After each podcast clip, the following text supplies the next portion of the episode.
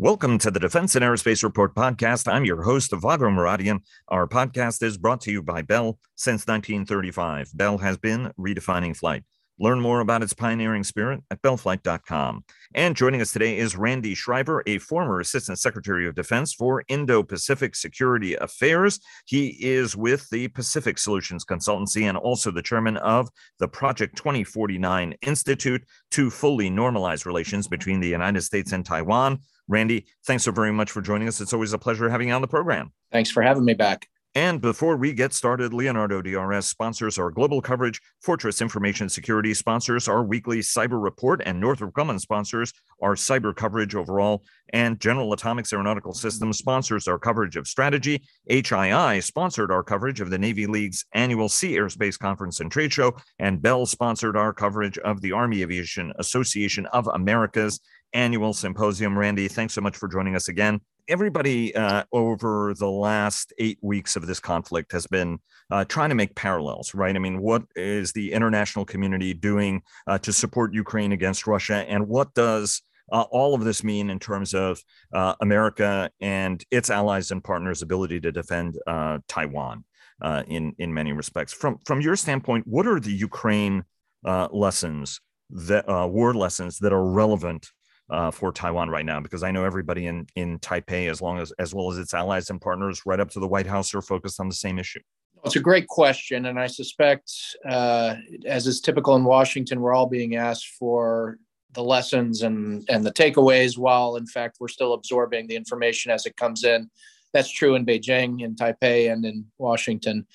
But look, I think uh, up front, the PLA, and I don't know if that translates directly to CCP leadership at the Xi Jinping level, but the PLA has to have some amount of pause given how difficult this operation has turned out to be for the Russian military, and they don't have 80 nautical miles of water to cross.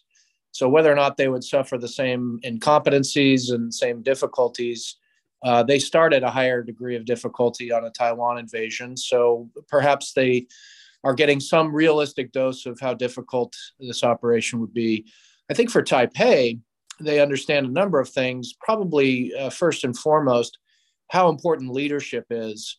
You know, they focus for a long time on continuity of government and sustaining communications and and the like uh, in the event of a crisis. I, am sure that only underscores the importance of Tsai Ing-wen being, if it were near term, or her successor, if it were later, being able to uh, maintain control and and be a competent governing authority in the midst of crisis and being able to communicate the people of Taiwan and with the outside world. Think how uh, often Zelensky's been able to address foreign parliaments and and uh, international media. I even saw him uh, speak to the uh, Grammys. So uh, that's a lesson I'm sure Taiwan is taking away. And for us, we have to be very sober minded about this integrated deterrence, which we hear a lot of, about, failed. We did not deter Russia. Now, the, the price that we are able to impose uh, post facto may itself serve as a deterrence for other would be aggressors like China. But we have to think in advance how we strengthen integrated deterrence, make the cost imposition clear in advance, how we can get other countries to commit to some sort of cost imposition before the fact, which of course is difficult in Taiwan's case, given that it's an unofficial relationship. And that's before we even begin to address the defense questions, and there's certainly plenty of those to, to think about. But I, those are the initial things I would say for uh, three of the main players in this crisis, in this uh, potential conflict. I mean, from the administration's perspective, right? I mean, we're building the integrated defense train, and you know, if everybody had to do it over again, would probably have have have maybe done it a little bit differently. But but ultimately, right, the aid is flowing to Ukraine, uh, thankfully now, and and and it's good news that we're increasing the pace of that aid. But absolutely, right, it didn't stop Russia from going in, and indeed, leaving troops on the ground there would have been uh, might have been a better option, as some of our, allies and partners have been discussing as well. What what is the what does the tightness of alignment, Randy, between Beijing and Moscow mean for uh, Taiwan ultimately? Right. I mean, the Chinese are not backing away from the Russians at all, uh, and are trying to have their cake and eat it too. What what does that uh, alliance uh, it, just before the Beijing Olympics mean for Taiwan? Well, it's it's not good, and I think uh, marginally would make things more difficult with Russia as a at least um, passive supporter of Beijing in the event of an attack on Taiwan. But look, Russia is going to be weakened. Russia is not going to have a lot of international credibility. So I think that the possibility that they'd be an active participant in aiding Beijing in its invasion of Taiwan is, is relatively low. But they, they could certainly provide support in uh, international fora, put pressure on countries uh, that would be additive to the pressure that China would put on countries to stay out and, and not get involved. Um, so I think there's, you know, on the margins, this should be concerning to Taiwan and the United States. But I, I think Russia is going to emerge, even if victorious, even if they accomplish their political objectives in Ukraine, a, a much weakened, diminished country you know, there was a lot of talk after this invasion that actually the most upset people in the world were in Beijing because this gives everybody uh, globally an opportunity to step up their game, right? France has been one of our European allies who's talked uh, and helped persuade the EU that China is a, is a major threat. Obviously, France, a nation that has a lot of interests and a couple of million citizens that live uh, in in the region. How how does the global response to the Ukraine war change Beijing's planning, do you think, regarding Taiwan? I mean, right, is 2027 still the date? Obviously, the centenary of the People's Liberation Army. Uh, you know, a lot of, um, uh, you know, maybe not senior government officials, but academics close to the government have said, hey, look, we're trying to get this wrapped up, and whoever gets in our way, we're, we're going to fight. How does the world's response, the administration's response to Ukraine, change, you think, the calculus in Beijing toward Taiwan, if at all? Well, the CCP leadership, their goal has always been to win without fighting. And for understandable reasons, even if successful, an actual war would be costly in terms of blood and treasure. But I think what the response has done is, is made very clear the economic, diplomatic, political costs that would be associated with an operation, even if successful. So perhaps that changes the calculus. We want to win without fighting. We want to uh, uh, double down on those efforts to isolate Taiwan in advance of any kind of military uh, operation, and that may take some more time. Um, Taiwan is in an awkward position in that it doesn't have diplomatic allies with dip, diplomatic ties with its most important partners, like the United States, Japan, uh, the EU. Um, but it still has strong support there, and I think for Beijing they will want to make sure the, the, the road is relatively clear for them when it comes to costs that would be imposed for an operation in advance. So I, I would expect to see a lot of these uh, coercive uh, tactics, what we're seeing in, in Lithuania, what we're seeing in Australia, a lot of that will intensify before Beijing would consider a, a military operation, I believe. Um, and I should point out, as we are recording this, President Biden has announced uh, a $33 billion uh, uh, support package uh, for uh, Ukraine, uh, saying that backing Ukraine is not cheap, but that the United States can't stand by. So obviously, that breaking as we're having this conversation. Um, yes. So do do you think? I mean, ultimately, does this so d- does this do it it could do one of two things right uh, randy? I mean it could uh, tell beijing um, well let's let's lengthen our time horizon and i appreciate right win without fighting.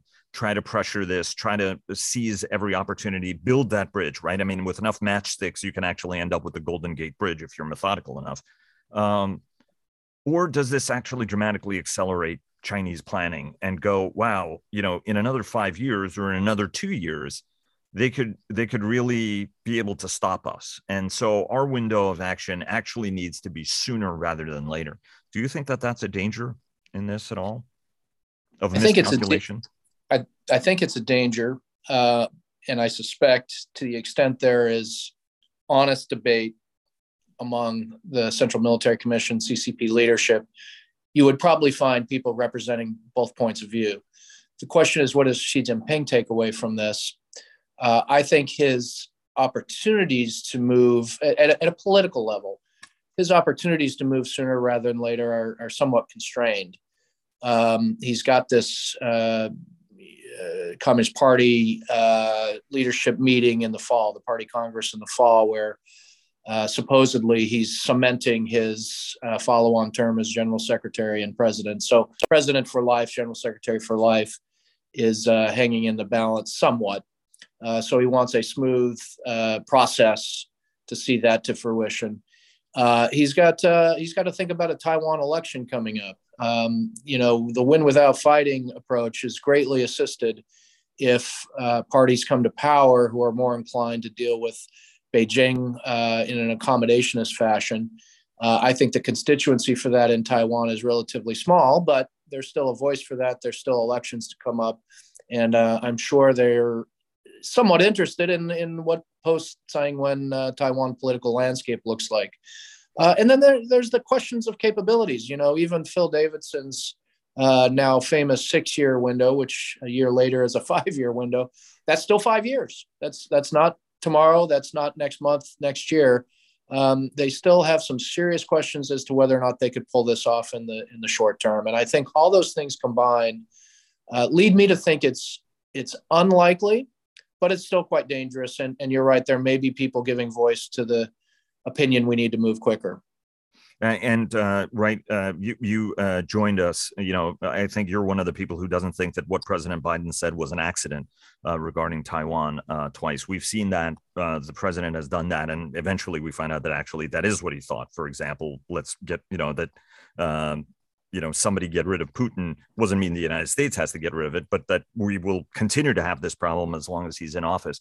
Do you think that statements like that from the administration and the president in particular? Um, do put that measure of down into right. I mean, because the ultimate decision maker in this is Xi Jinping, um, and autocrats have a tendency of listening to the leader, right? Do, do you think that statements like that are actually helping us buy time? Do you think by putting enough doubt in Chinese minds that, uh, wait a minute, the United States actually might step up and do something here? Yeah, so if you look at it from the point of view of a an objective analyst in Beijing in Zhongnanhai, uh, I, I would say this person is seeing President Biden accidentally speak the truth or speak his mind, uh, seeing uh, Congress getting very active on how we can improve Taiwan's defenses, enhance deterrence by expediting uh, military support.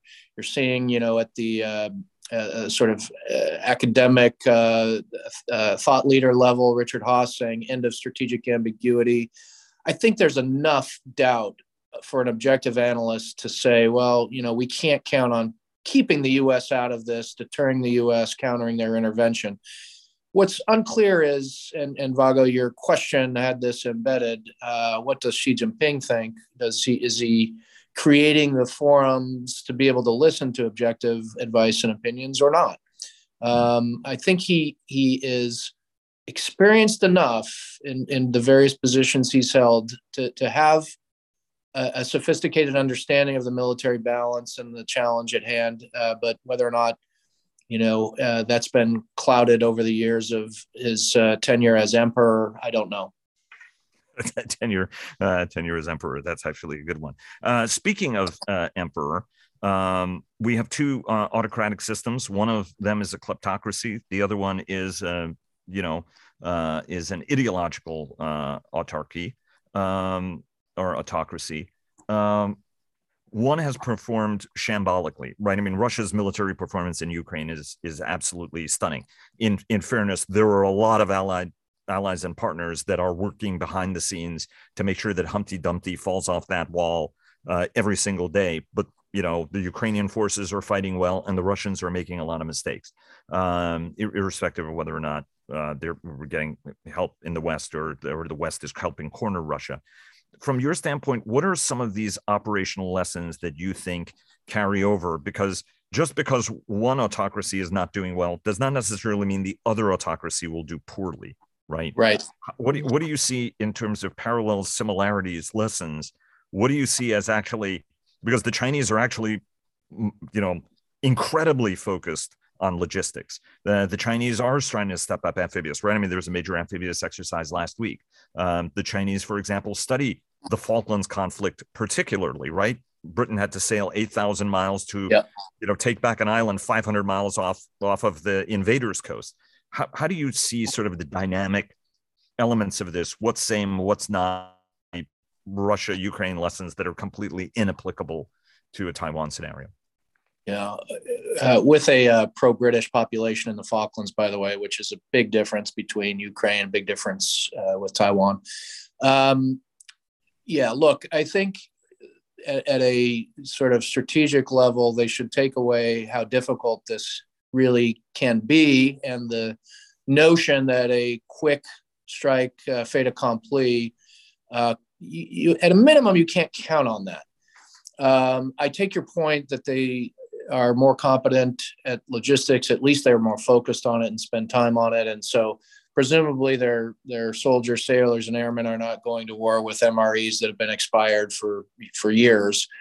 Um, but one thing that uh, you know is very difficult to assess because it's a as, as Rumsfeld used to say a known unknown is you know what the fog of war what the complexity of of conflict might mean for a pla that hasn't seen combat since 1979 and by the way even post reform you know still highly centralized decision making uh, particularly one would presume in an environment where the information uh, feedback loop brings uh, some amount of bad, inf- bad, bad news uh, in addition to whatever good news might be there you know how can they perform in an agile, flexible way uh, in a in a combat environment? That's a that's a pretty big known unknown, and uh, you know it, it gives me the the confidence that there are things to exploit. There's things you know even if we're disadvantaged by always fighting an away game, uh, disadvantaged just by sheer numbers uh, that there are still things to exploit and still ways to, see, to, to sow doubt in the minds of the PLA leadership, if not Xi Jinping himself. Uh, Randy, I know uh, your your time is short with us, and so I have have uh, two uh, quick questions to ask. Uh, one is the the takeaways from the delegation uh, the United States, uh, retired United States Navy Admiral Mike Mullen, the former chairman of the Joint Chiefs of Staff, led. Uh, Michelle Flournoy was on the team. Our mutual friend uh, Mike Green uh, was on it. Evan Medeiros, Michelle Flournoy. talk to us a little bit about what the group accomplished. do you think? Because we're seeing more lawmakers going over there. we're seeing Europe certainly changing its tune, right? I mean, how is this? What what did that what did that delegation mean? What did they accomplish? And is it actually from a tectonic sense helping move the world's needle uh, on on Taiwan? Well, I think it was a positive move from the Biden administration. Uh, it was a very impressive delegation in terms of its bipartisan, senior level people. And by the way, being led by a former chairman who is not known to be uh, an Asianist or Taiwan specialist, is in itself interesting uh, because where where does he have credibility? Well, it's in war fighting and it's in uh, building proper defenses for the purposes of deterrence. So I think the primary mission was reassurance and communication that the United States, uh, despite what happened uh, in our withdrawal from Afghanistan, despite now remember it was planned before the Ukraine invasion, so this was as much about uh, developments in South Asia as it is in uh, Europe.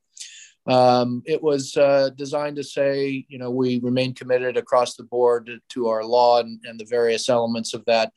And, and, at that level, I think it was largely successful. Um, for deterrence to be bolstered uh, in meaningful ways, that kind of uh, engagement needs to be sustained. And you rightfully point out members of Congress have been going. I'd like to see senior administration officials go, um, cabinet level people go, which is, of course, there's strong precedent for that uh, across administrations. Um, so not this, just not just not just Kurt Campbell, right? The Secretary of State, the Secretary of Defense. Well, that would break precedent. I'm not saying that that would be a bad thing to do, but we've had uh, secretaries of transportation, of health and human services, of energy. Those are the kind of people that could be sent without setting new precedent. Um, getting into uh, defense and state portfolio would be, uh, I think, interesting. Um, but the point is, you know, as as strong a delegation as Admiral Mullen led, uh, they're all formers, and so at right. some level, I'd like to see that reinforced by official level engagement. Let me ask you one uh, last question, and that's about uh, capability. Uh, you've uh, joined us uh, and to discuss this very question, and indeed, there's debate and a lot of pressure on Taipei. Hey, don't don't go for some signature sexy weapons. Let's actually help porcupine you. Let's help you make this more difficult. In fairness, an amphibious operation on Taiwan is like an amphibious operation against Norway. It is a very, very challenging piece of terrain to strike, even if you're good at the amphibious operation game. And so Taiwan does have a whole series of natural barriers uh, that help it.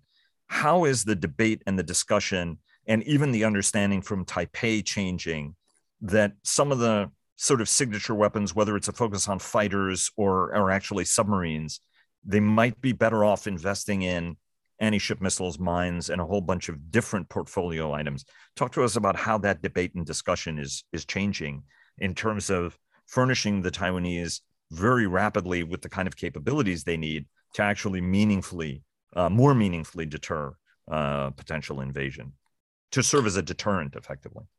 So there is a debate, which itself is encouraging. Uh, this is not uh, just a, a legacy um, uh, kind of outlook on the challenge where they do the same things they've done in the past.